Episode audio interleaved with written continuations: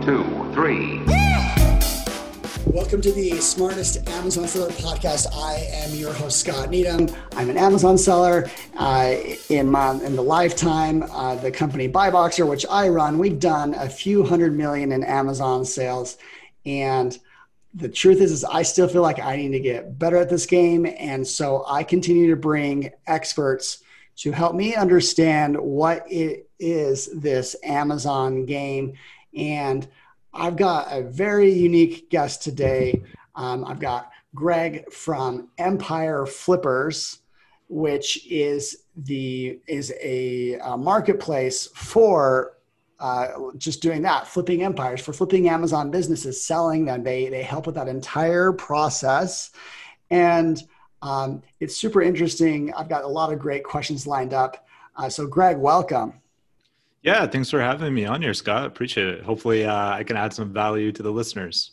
Oh, I'm sure we. Uh, I'm sure you can because I. It took me like two minutes, and I had uh, ten questions for you, and um, there's a lot of conversation around this, but um, and and and sellers, you know, are definitely engaged in the subject right now more than ever. Um, and you guys have had one of your best years. And so, what actually, what, why have you guys had such a great year? Yeah, uh, it wasn't something we expected with everything going on in the world. You know, uh, the first quarter of this year was actually really rough when uh, the pandemic started hitting everything, especially with uh, non-essentials, all, all that kind of stuff, right? So Q1 was actually quite terrible, but mm-hmm. uh, well, so the reason why that was is there's still people selling businesses like people still wanted to sell. The problem was on the buy side. No one wanted to uh, deploy capital in such an uncertain market, right? Because right. like investors can play no matter what the market conditions are, as long as the market conditions are somewhat stable, right? And at that time, no one knew what was happening, so no one was buying. But uh, fast forward to Q2, there's tons of dry tinder, which is uh, like a PE capital term, right? Uh, for them to deploy, and they just came roaring back when it came to buying businesses. And with everything moving to shopping online, like a great leap forward in that sense. So many e-commerce stores just start booming in sales. So multiples went way up. Buyers have all this capital now to buy, uh, trying to catch up for the loss of Q1. And yeah, that's just continued through Q4 actually. Uh, yeah, we're even with Q1 accounted for, is going to be our best year ever. Right. Um, there was some news recently how, you know, over a billion dollars has been uh, put out there from institutions to buy up Amazon businesses. And I mean, that's obviously uh, a lot and kind of popping uh, this space.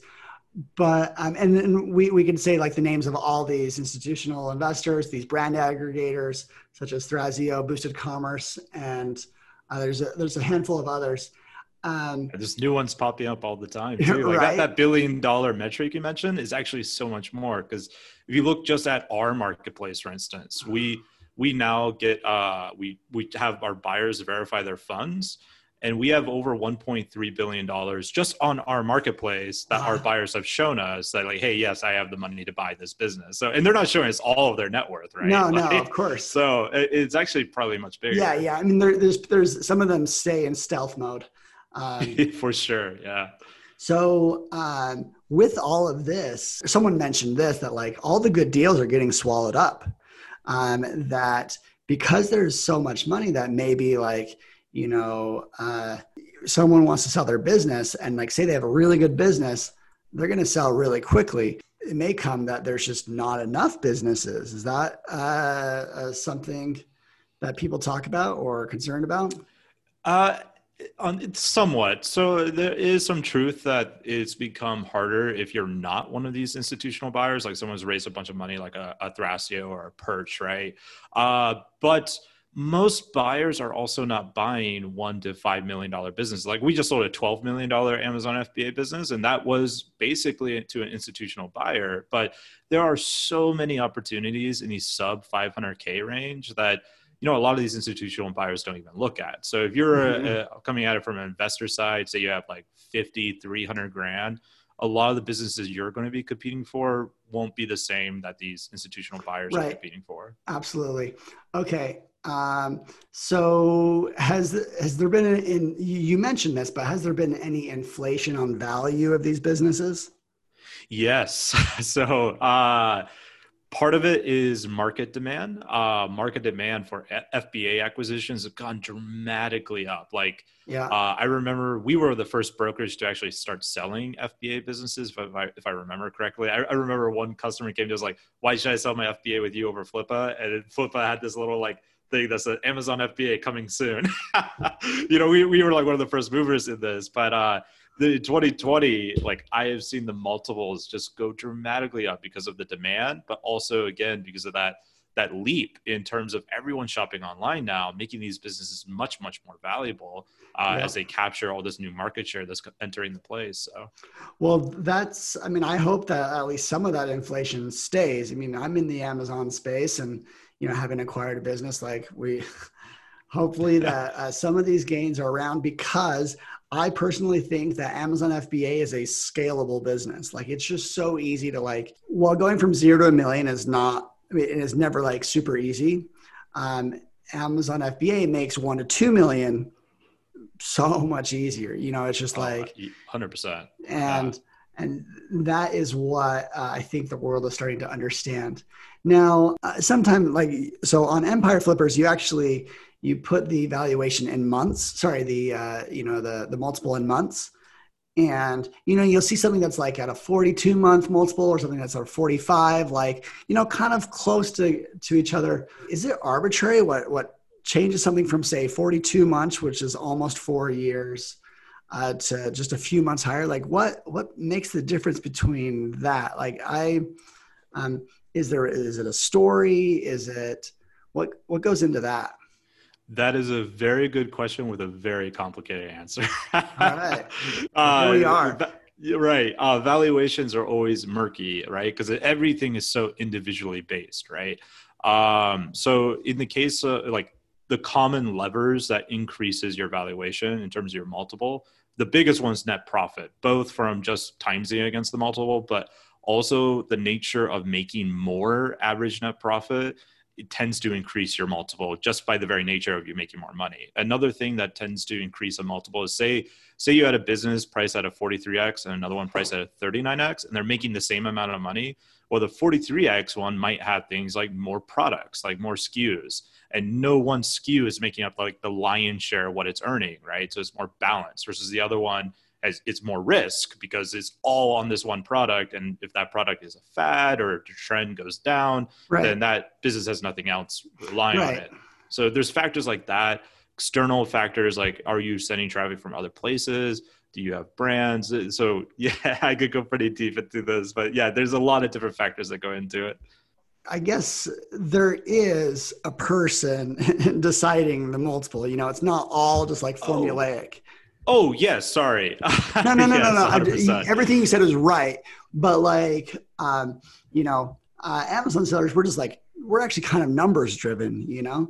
Um, you know, uh, especially like you know when we're dealing with profitability and like you know, hundred percent. Yeah, we we just think through numbers and that the idea that like this business, like there is like a story component, like, um, and it's not just like a quote unquote formula yeah, that's right. So the it is a balance of like brand and and that formula. And in terms of who is doing that, like we have an entire vetting team. Okay, so that, you guys so. you guys do you guys actually set some of these multiples yourselves.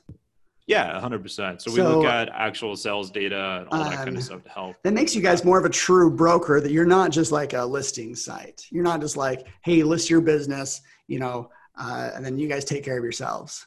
yeah, definitely. We're not. Uh, if you're looking for a DIY, we're not your platform. We're we're a full fledged M and A broker, right? Yeah, so we um, handle everything. Be, before the interview, um, Greg told me that you know you guys turn away eighty percent of the businesses that try and sell. Yeah, eighty eight percent. Oh wow! And as further, it says like you guys aren't just a listing thing. Like you're a broker and you're vetting these uh, companies, making sure that what is there is actually a quality business. Yeah, uh, absolutely. So uh, a lot of that rejection, like some of it, it's definitely like people trying to get you, like scammy businesses, shady businesses, and those are just rejected out of hand. Most businesses are not rejected because of that, though. Like I, you're probably familiar with this being an FBA seller. A lot of FBA sellers are not the best people to build their PNLs. like, yeah. uh, so one of the things we do, especially in the FBA space, is we will build your P&L from scratch. Like you could give us your P&L, but we're like, don't worry, we're going to build a new one anyways because usually they're wrong. So we, we rebuild it. And that sometimes leads to that seller to realizing like, oh, wait, I'm not making nearly as much money as I thought I was. Like now that I see that see this P&L in this light.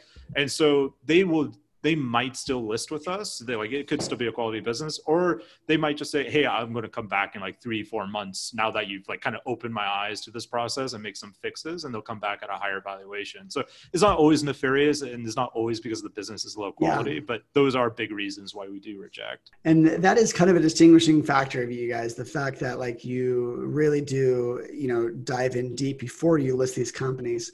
Um, I'll actually be honest that you, so my audience knows that I recently bought a private label business and we're now you know running it and uh, getting better at that.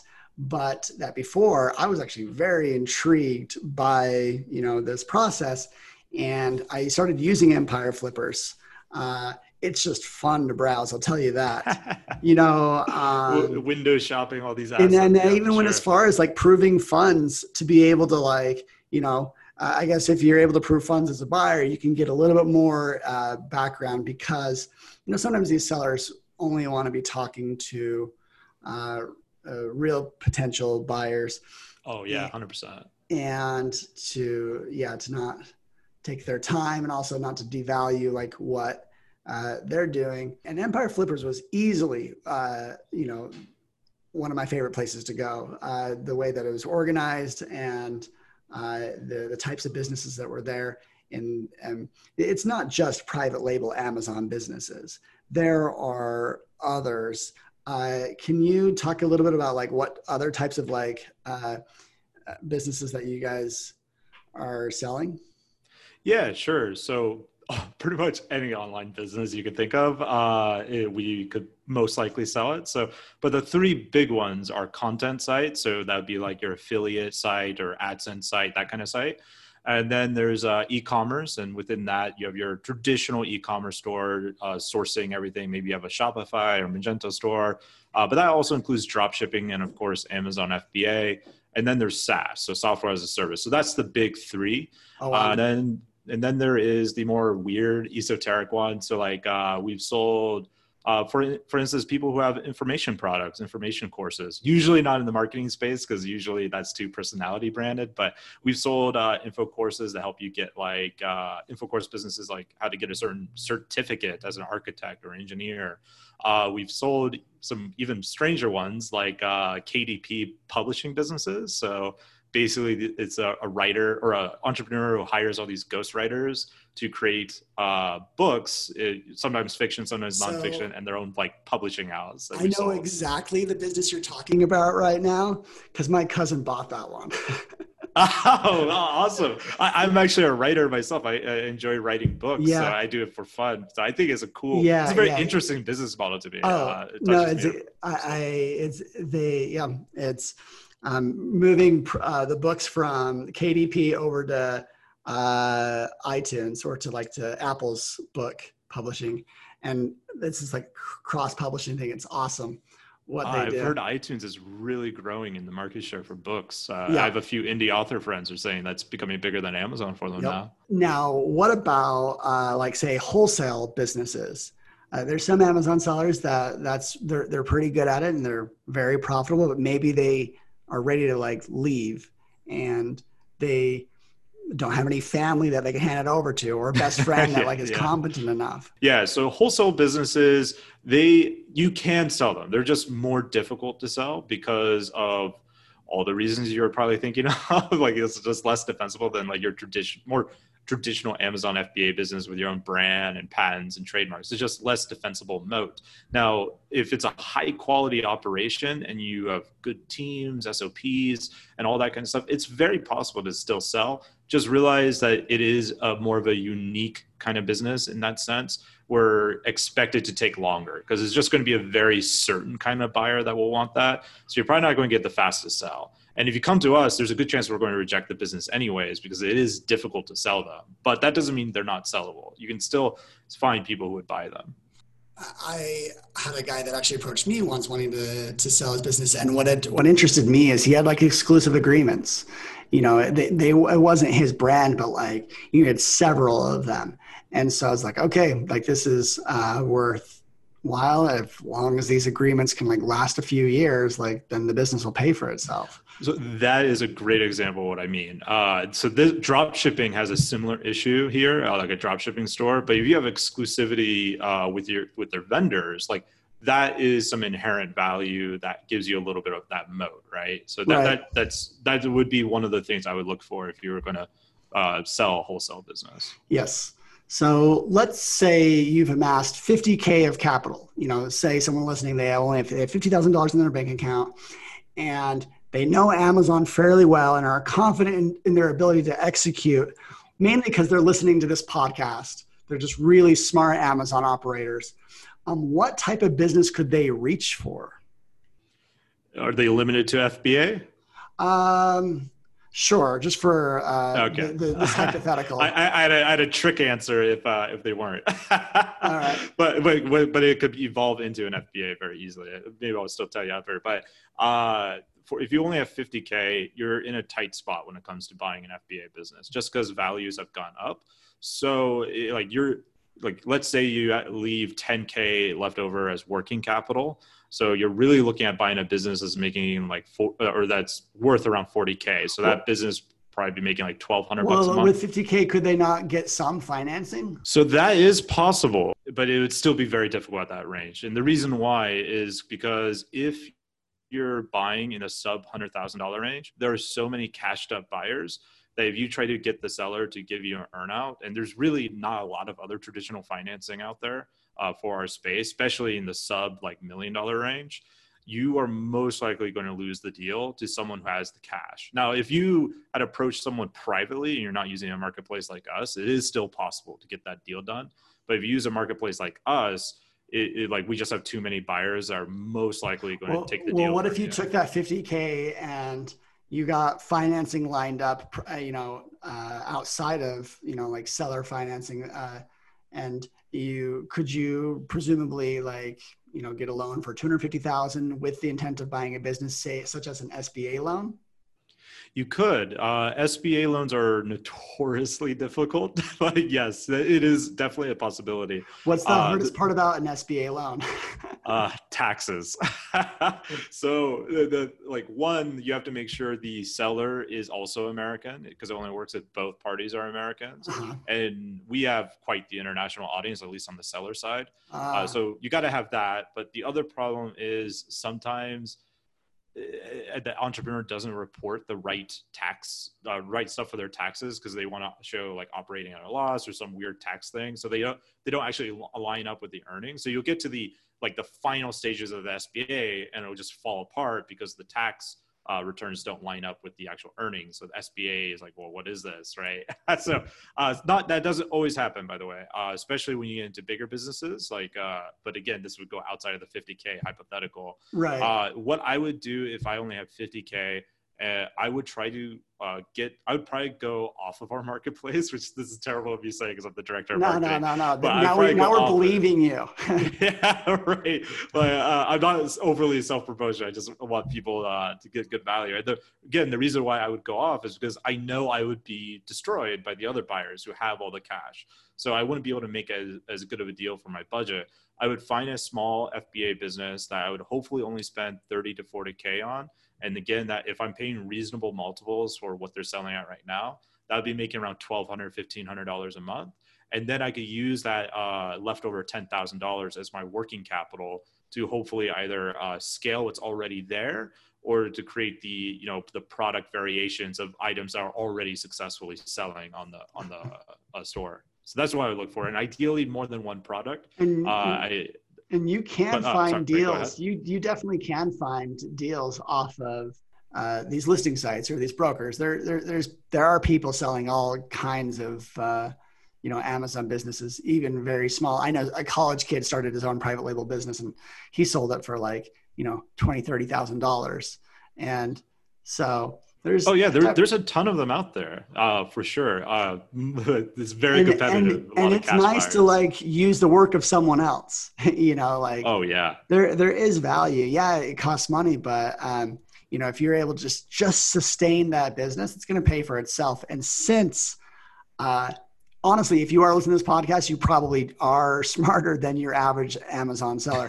it, it's it's the nature of continuing to learn, you know, and those that uh, th- there's so many people that are on Amazon that really don't uh, know the potential of their business or all the levers that they can pull, and so um, I, I think there's plenty of opportunity uh, here I, I agree. I, it's funny, man. I have a lot of conversations with new sellers all the time who just found out that you can sell their business because uh-huh. a lot of FBA entrepreneurs they started probably like that that kid you just mentioned as kind of a side hustle, and it grows into this bigger thing, and they never realize like, oh wait, there's people who will buy this. Yeah. But when they find out, they're like, why would anyone buy this? Why wouldn't they just go build it themselves? Like, why this guy must be stupid, right? Like spending all this money for building buying something I built from scratch, right?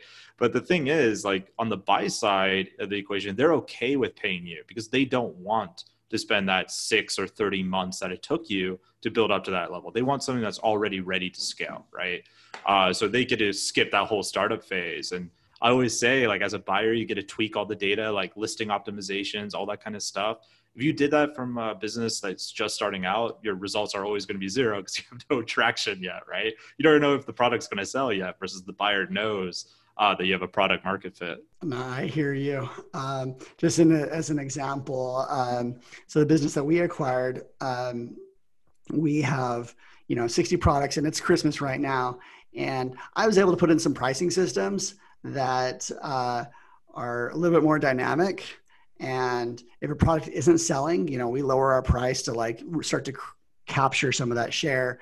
Um, if a price, if a product is going to run out, we actually raise the price, you know, incrementally. If it, we, mm-hmm. and with that, we're easily able to capture more volume and more profit in the same. And it's just because I know how to do that. and you know, we bring a lot of knowledge, and and I don't have to to to build the systems that he did. So I don't know. I could I could go on. Um, what's fun about you know inheriting someone else's problems is you have different solutions. and that's 100% right man uh, when you become a uh, you know even intermediate level in amazon fba or really any of the business models most not i shouldn't say most but a lot of sellers are not even at intermediate they're really still at the beginner phase like oh, this is working. I have no idea why it's working. This is great. I'm going to sell it before it stops working. right? Yeah. well, um, let's see. So, what kind of due diligence uh, do you guys help out with? So, it sounds like you guys do. Um, you know, you do build their P and L. You know, you kind of are a third party validation one of the questions I, I I had here, but I think you've kind of already answered is like, what's a great way to get a different set of eyeballs on things? And actually, you guys are that.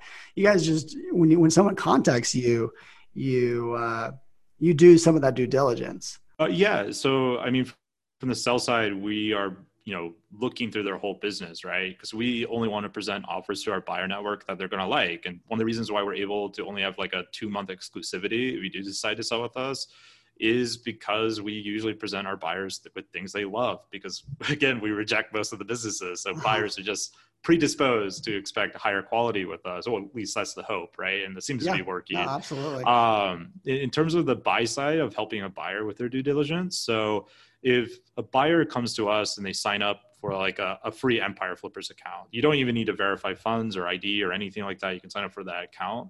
Like we have all these advanced filters and tools and stuff like that within the platform that makes like what used to probably take you a few hours maybe even a few days to search through a bunch of different listings uh, take you just a few minutes. And then we mm-hmm. create the listing summary that has all of the like pertinent information not super intimate details yet but all the pertinent information that helps you go to your next series and if you have no idea what i just what i mean by series like we always uh, advise our buyers to have several different checklists for due diligence. And the goal is to disqualify a business as quickly as possible. So your first set should disqualify like 80% of the targets, right? And within minutes, ideally. And then your second due diligence checklist might take you an hour on those like six or seven listings you found. And then the third would be going deeper, like let's unlock this business, verify my uh, proof, have proof of funds that I can buy it, so I can check out the more intimate details of this business, and maybe even talk to the seller at that point. But uh, we do help buyers with that due diligence, if, especially if they're brand new, of how to create that, because uh, it is kind of uh, a thing a lot of buyers don't think about. So we do offer things like criteria discovery calls and stuff like that to coach people through it. Yeah. Well, uh, you have me convinced. I'm uh, definitely going to start browsing uh, Empire Flippers. Let's again. go buy a business right now, Scott. yeah, yeah. I'm, I'm, out of the market for a little while, at least a few months. Um, but I still have it's it's it's fun. Honestly, it, it's uh, it's super fun. Yeah, man. Um, I uh, it, it's amazing to see what we can do both on the buy and sell side. Like on the right. sell side, I was I was just looking at this the other day, and if they only made money by selling their business with us. We've created like 34 millionaires at this point uh, from like the instant that they sold their business with us. And then there's all these uh, buyers that were initially our sellers, right? They like got, they sold a business for say like 250, 350K and then they come in and start buying businesses that are you know lower than that and they start doing what you just mentioned like the yep. pricing systems the optimizations yep. then they come back and sell it with us. Uh, that's where we get the second half of our name actually is huh. flipping the businesses back with us. Yeah. No so it's cool to watch. I, I am not against uh, selling the business that we just bought because i think we can certainly add value. Um, what so what's the future of empire flippers yeah, uh, so I'm the, uh, the the dreamer of the team. When I whenever I get asked this question, because uh, I think what we are trying to do, like I, I have competitors of today, like other brokers or marketplaces, but what I view as my real competitor is the idea of investing in real estate or the idea of investing in the stock market. Like I want to bring digital assets to that more mainstream uh, into that nomenclature, like the Choose FI crowd, or just a, your mainstream investor, like open up this idea of investing in digital assets. So the future of Empire Flippers is going much, much more mainstream in a bigger and bigger way every every year until uh, I achieve that goal, basically. Oh, um, it, I think the real estate comparison is actually really good because Amazon is real estate.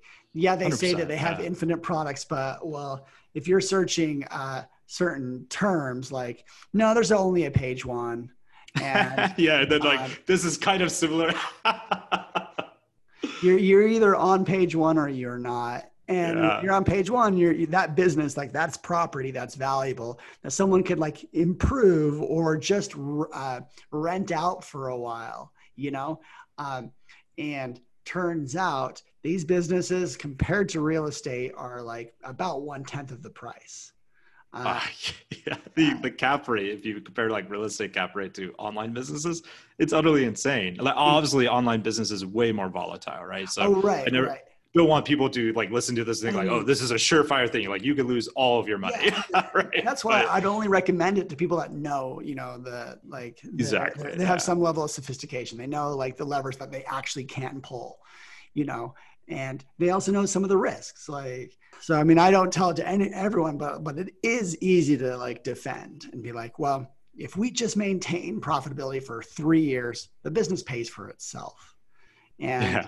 you know, and you know, before you know it, three years are gonna happen and, and we'll look back and, and I'm hoping to say, like, hey, we got a free business. This is awesome. you, know, you know what's funny, Scott? Uh, when I first came on with EF, I was in the Philippines. I met one of our buyers. This is when we were selling much smaller sites, like six seven thousand dollar websites. Uh, we, we've obviously have grown a lot since then.